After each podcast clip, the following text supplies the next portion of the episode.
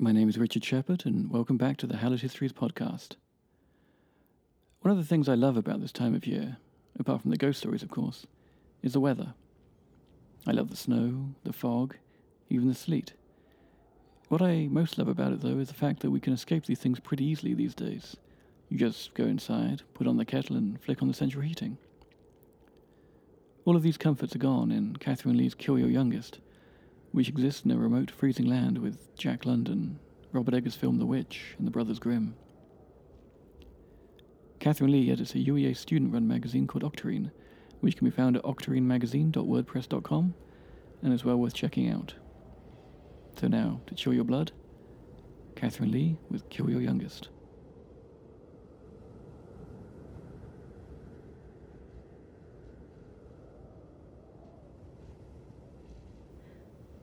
Kill Your Youngest by Catherine Lee.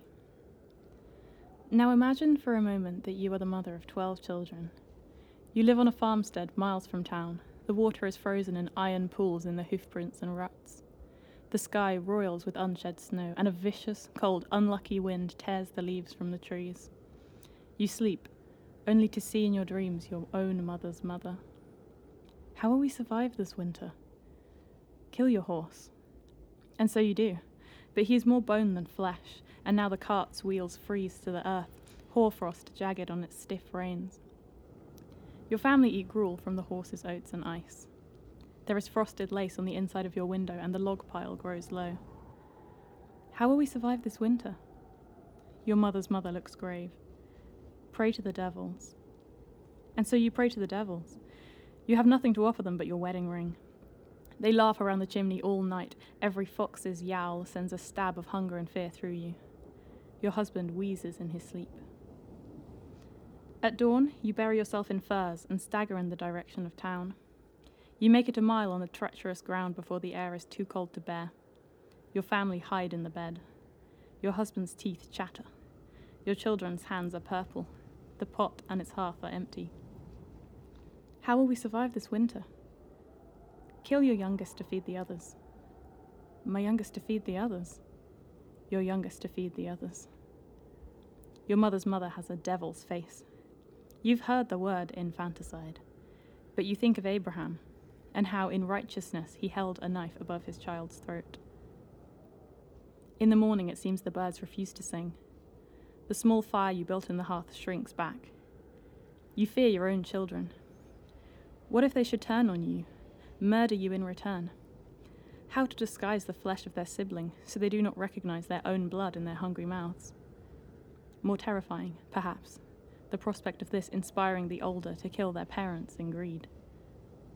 Your youngest child is small and pale. It is time you learn to cut wood, you say. You take the child's hand, bluish, bird like. You lead her from the house to the stable, where the axe stands propped against the useless cart.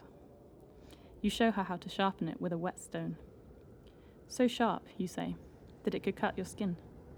The child's fingers are cautious around the blade. Hand in hand, you walk towards the edge of the wood.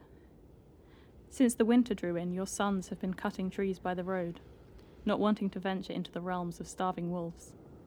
You head in further. Behind you, the orange light of your hearth fire just visible. The child hangs behind, the axe in her hands.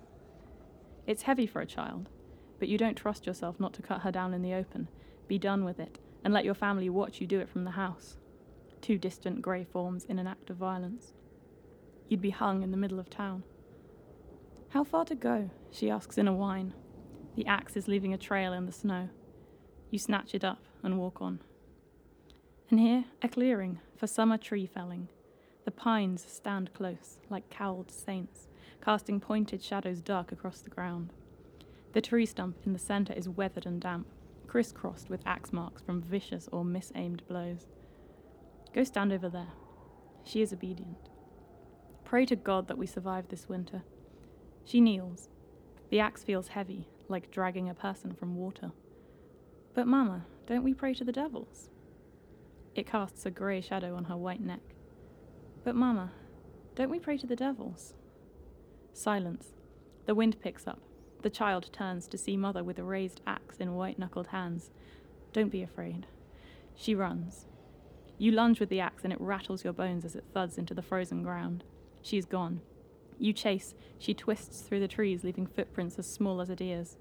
You curse. You hear your own panting breath, hot on your throat, a cloud that you breathe and shatter with each stride. The child is a white rabbit's tail bobbing just out of reach. You think you hear the wolves howling. You swipe at the air, scream at a crow that crosses your path. Your mother's mother's voice rails at you.